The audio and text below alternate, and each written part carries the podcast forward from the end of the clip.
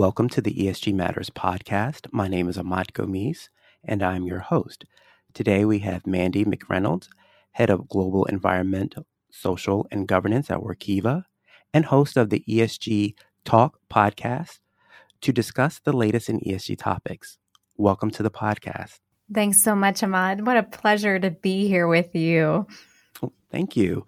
Just to start off, can you give a little bit about background on yourself and your work at Workiva? Happy to. I had the privilege to work in environment, social, and governance across the last 15 years, deep in the S discipline for four different industries. And today I serve in Workiva, and Workiva is one of the world's leading platforms for financial, non financial, and environment, social, and governance reporting. Everything from the data to the tagging to the needs that companies have to streamline their reporting processes. And I have the great privilege to do the day job of environment, social, and governance for our executive team and board and help us integrate it into our practices, our policies, and strategy. And then go to work for individuals like myself working for ESG and their companies and how technology can be a solution to help them do better work and better disclosure in the world. Well, thank you so much for that. You know, when we think about ESG and disclosure in the world, we are beginning to see sort of this backlash against ESG, and some have even termed it woke capitalism. Can you give your opinion on why ESG is integral to businesses and to business outcomes? Happy to discuss that. I think one of the things individuals in this role need to think about is you, you have to find a balance. You can't be so ESG woke that you take your company broke, and you can't be so Wall Street that you forget about Main Street and the broadness of a stakeholder engagement that can move your business forward. And like any business decision, we talk about this on the ESG Talk podcast all the time is that you have risk, opportunities, and cost. And environment, social, and governance is no different.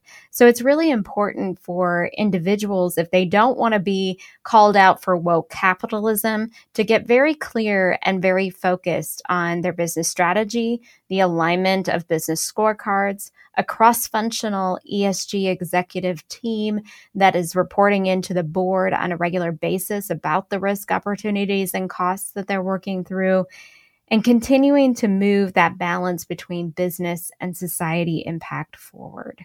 And I think when companies find that cross functional team coming together and the identified business value drivers, they truly stay away from the notion of woke uh, capitalism, as it's been called in the market. And I often joke with people. I've been, you know, some some in the t- Twitter universe might say some things about that to me. And my response is the same. If you knew me and you worked with me really well and know that I believe in the economic vitality that environment, social, and governance can give to companies and to communities, and I'm a capitalist at heart, capitalist has done more for society than any other business or philanthropy to take people to and out of poverty. So I think it's important that we consider the business value drivers and the society impact and be careful that we're not over labeling people without truly understanding where they come from and the drivers that they focus on on a regular basis. Yeah, I kind of think about that almost on a spectrum where on one side you have greenwashing and almost on the other side you have what people have deemed as woke capitalism and you know when you think about greenwashing you, of course you're thinking about companies that are really not changing their business to improve their bottom line, leveraging ESG metrics and measurements and ideas and concepts to do so. And then on the far side of that, with what people de- deemed well capitalism, you have companies that have almost overcorrected to the point where they have forgotten that the core function of a business is to generate revenue for itself and for its shareholders and, and, and things of that nature. So I do believe a lot on what you say when you t- think about balance. And with that, I think it's so important for ESG teams to have an understanding of the business in which their business is operating in, also understand the landscape of what other sort of requirements and pressures that they're receiving, and then have a really strong understanding this is often done through a materiality assessment like who is important who are the most important stakeholders and what do they care about when it comes to the business because if you have in my opinion a really well thought out materiality assessment, you cannot be a woke, you can't fall into that sort of woke capitalism trap.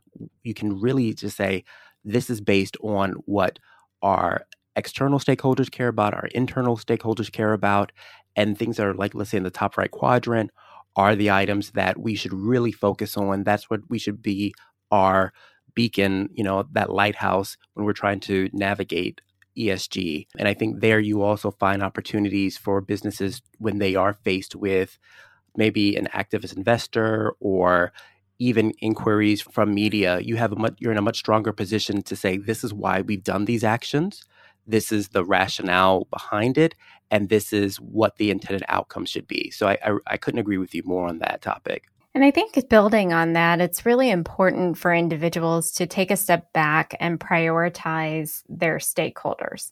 Because there are going to be moments in the market and in the business where your stakeholders don't agree. Maybe employees don't agree with customers. Maybe investors don't agree pushing for a different direction that would be opposite for what the employees want, or potentially regulation. They may want more information, more disclosure, more business strategy around a certain environment, social, and governance topic that is beyond what a regulator wants.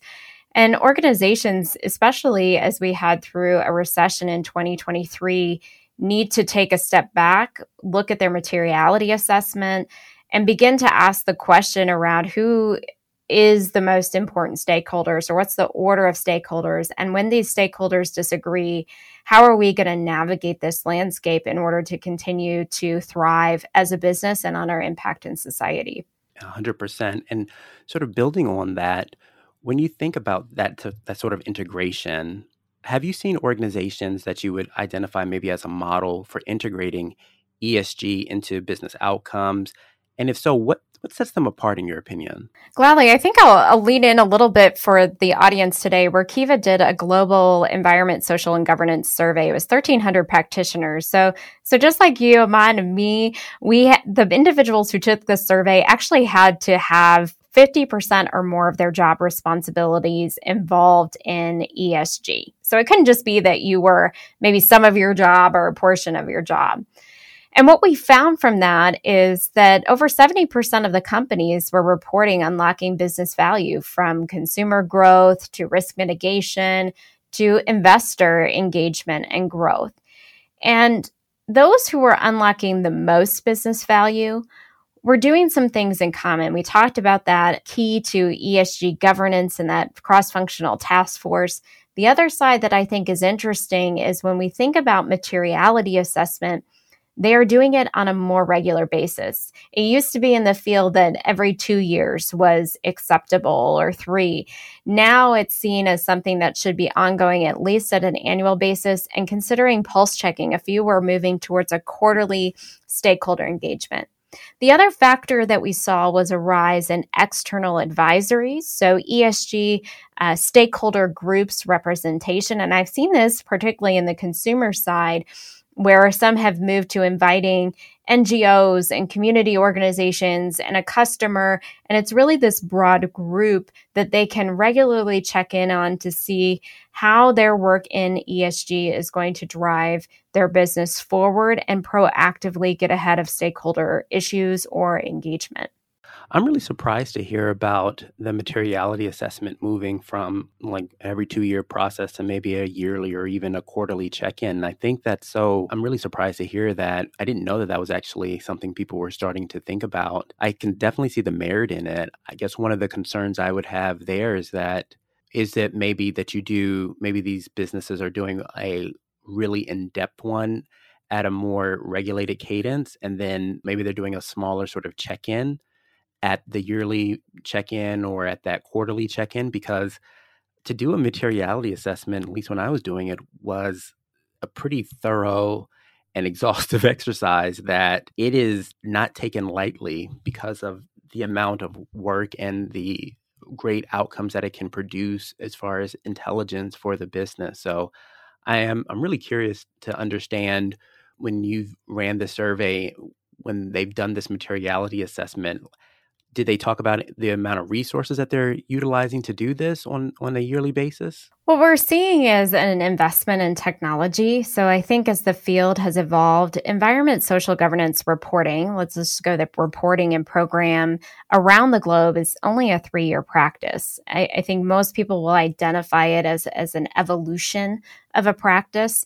And I think that's a piece where, as companies are tackling this issue, they're looking, I think one in five are looking at the notion of how technology could help them keep up with the speed of demand and the speed of change. One of the lessons learned as this has been an evolving practice for the last three years is that you can't always predict what's ahead.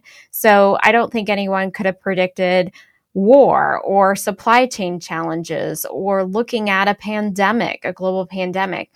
And that piece may be informing why we're seeing a more frequent pulse check or a more frequent engagement on materiality assessment and stakeholder engagement to help be able to pivot or look at it. You know, one thing you talked about the materiality assessment charts, and this is a really good example. If your materiality was taken pre COVID, well, so much has changed in the last two years. Or let's say it was taken and you're a US based company during social unrest. You might find that certain topics rise to the top because of the period of time that of the societal impacts and economic impacts that were happening in society. And as those things have sped up and collided, now there's this notion around does that need to happen more often so that it's more relevant? The priorities may not always shift, but your top quadrants may. Well, that's really good to understand, and thank you for that clarity. I think a lot of I think that's that's really important to understand that context is key, and oftentimes, as you mentioned, the world has changed very dramatically in a relatively short period of time, and as businesses have to adjust, our practice in ESG has to adjust, which means doing a materiality, which really underlines and underpins a lot of the activities and plans that we want to move forward with, have to change as well. So that's really interesting. When you think about sort of there is this, we talked about this a little bit before with woke capitalism, there is starting to see this movement starting to build a backlash against ESG initiatives, especially for publicly traded companies. And I wonder from where you're from your vantage point, what do you think is the rationale behind this backlash? Do you think it's something that people are just struggling with because it's a new concept and ideas? Is do you think that there's something in the way that ESG is currently being done, maybe because there isn't a lot of regulations and a lot of standardization that's driving this backlash? So I'm curious to hear your thoughts on that. Well, I think with any dialogue and debate in the market, it's good. Challenge is good. I, I wrote a blog piece on LinkedIn, an article around this, when with especially with some pushback that was coming in the market from from political perspective as well as key significant business leaders. And I think when you have a new and evolving practice, think about finance. We've had over 100 years to get finance reporting, finance processes right. And in 2008, we didn't get it all right. Environment, social, and governance is going to go through a very similar process where we have to work on controls. We have to work on where the market will fall when you think about the investor funds that are there and how those funds are going to be established and the types of ESG integration screens and you know alpha you name it that is still forming. It's a very long-term lens. And so when we think about this pushback on backlash, I always encourage people to say, number one, don't look at it as a bad thing. It's the way that good practice and policy is made. Number two, be intentional because, like, let's say another example within finance tax, we don't all agree around the globe on how tax should operate. It's set up differently by countries. Let's look at the US. If you look at the US, the states have different tax agreements. Environment, social, and governance may go through a very similar approach where we all agree that it's needed in order for investment decisions to be made, for employees to make decisions about the types of companies that they want to be a part of. And that regulation may dare be different based on country. And then as you get into the US and potential pension funds or other decisions that are being made based on investor preference in those states or based on the state rule, environment, social governance integration may look different. And so rather than looking at it and saying this is wrong and this is bad. I look at it and say this is good for practice and policy. And also, we know how to do this. We've managed this in other arenas, and we will find our way over the next several years as it continues to evolve. I agree. I think oftentimes because of how ESG was set up, and oftentimes there was just this lack of understanding in the beginning. And a lot of early practitioners have had to understandably sort of fight for their existence and the and the rationale behind implementing these ideas that I think there's a certain level of sensitivity around anything that seems to be a criticism. But to your point, I think it is important to understand the criticism and understand that this is part of just the natural process of how other actions, like you talked about taxes, the same thing can go for accounting, the same thing can go for marketing, other business functions, they have this similar conversation that's ongoing. I think the only difference is, is that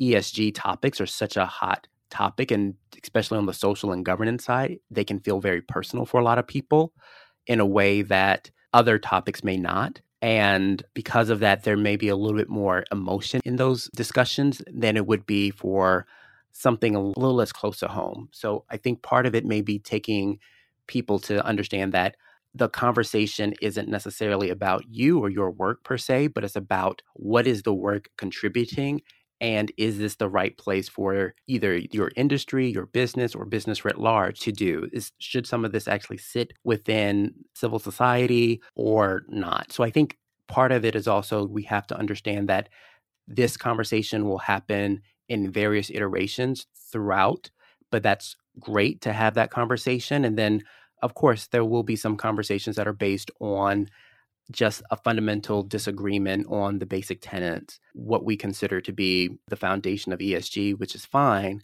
but you have to understand that that's just part of the nature of being in business, being in conversation with community, being in conversation with the market, and what that kind of looks like. Ahmad, I think you know a twist on that too is we have to recognize that as companies are tackling environment, social, and governance, and they're setting up their strategy with their teams, the tech, and the talent to teachers to kind of operate this we we need to zoom in a little bit too on where the market is for, for talent. I've had many conversations with business school deans and, and vice associates over, different areas for ESG and interviewing a lot of interns. And what I'm seeing is the business schools need to also catch up a little bit more here because you have students who have kind of paved their own way and it's wonderful market for them to enter in with the over 7,000 jobs last year open on LinkedIn around ESG. What the business schools and, and what we as practitioners need to also think about is people coming in and building the skills of the tick and the talk of ESG. So you have the tick side, which is the data and the analysis and the, you know, the hard math kind of side, data and controls and all of that piece. But you also have the talk side of how you work on strategy, work across the executive team, work with boards, work with your stakeholders, work on the communication strategy. And unfortunately, I see in the market whether somebody's new in practice or they are a young intern coming in that they either have one or the other or they've paved their way to find it. And I think moving forward, we need to work together with business schools to have a strong tick and talk background of, of the students coming into the market and then coaching up practitioners to build both skill sets so that they can be effective as their roles and leadership roles for ESG will continue to grow within their companies. So I think this brings us to a really good point when you talked about business schools and education. I wonder when you think about ESG professionals, especially in the corporate space, how important is it for them to be subject matter experts in traditional business domain like finance or supply chain versus having a more, I would say, generalist education, whether it be through business school or undergrad, in ESG writ large? Great question for the business school acumen isn't quite there yet. And so a lot of individuals have learned through practice over the last three years. And there are three things that I think professionals can think about. One is their transferable skills. And it may be in finance, it may be in supply chain, it may be in other arenas. So so that so that's a piece that I, I share with individuals is that if you're coming into different business industries, I've been an industry spanner, I've worked in four different ones. Those transferable skills are still the same, right? How do you work across teams? How are you a collaborator? How are you a person of influence? How do you bring people together in a in a focused strategy?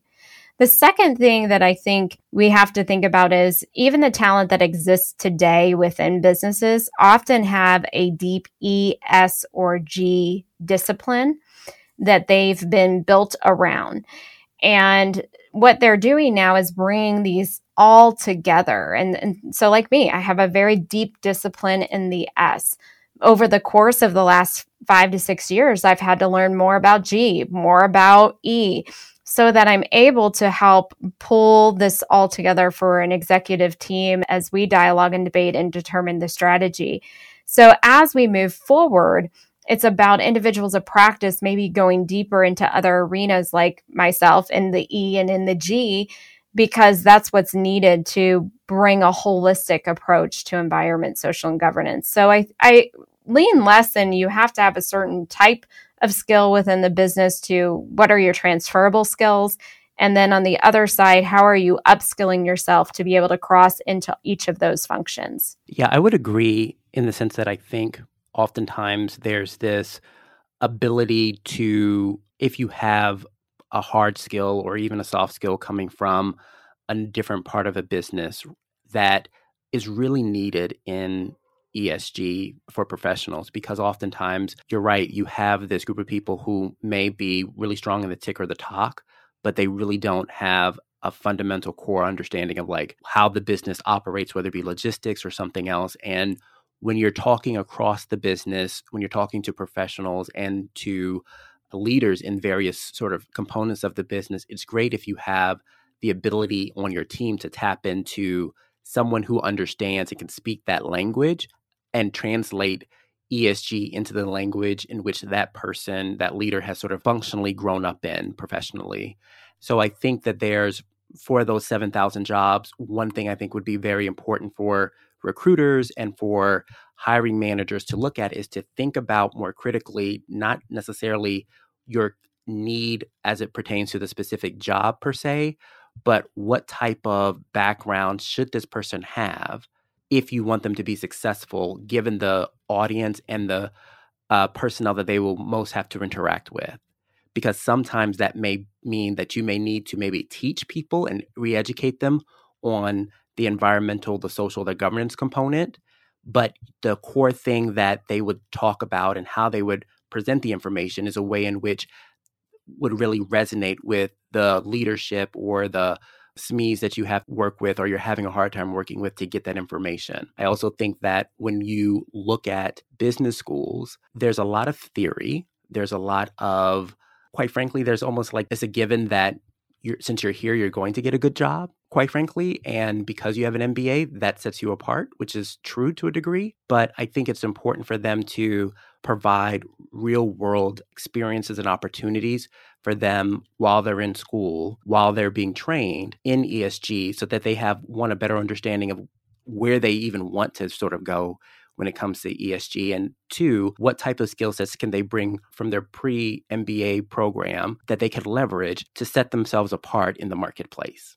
So, Mandi, I just want to thank you so much for being a guest on the ESG Matters podcast. And once again, I want to let people know that if they want to hear your podcast, they can search for ESG Talk on all podcast platforms. And again, thank you so much for your time. And I hope you all have a great rest of your day. Thank you. What a pleasure to be with you and all your listeners today. And look forward to the new year and seeing what uh, challenges and accomplishments all of our colleagues will make around the globe. Definitely.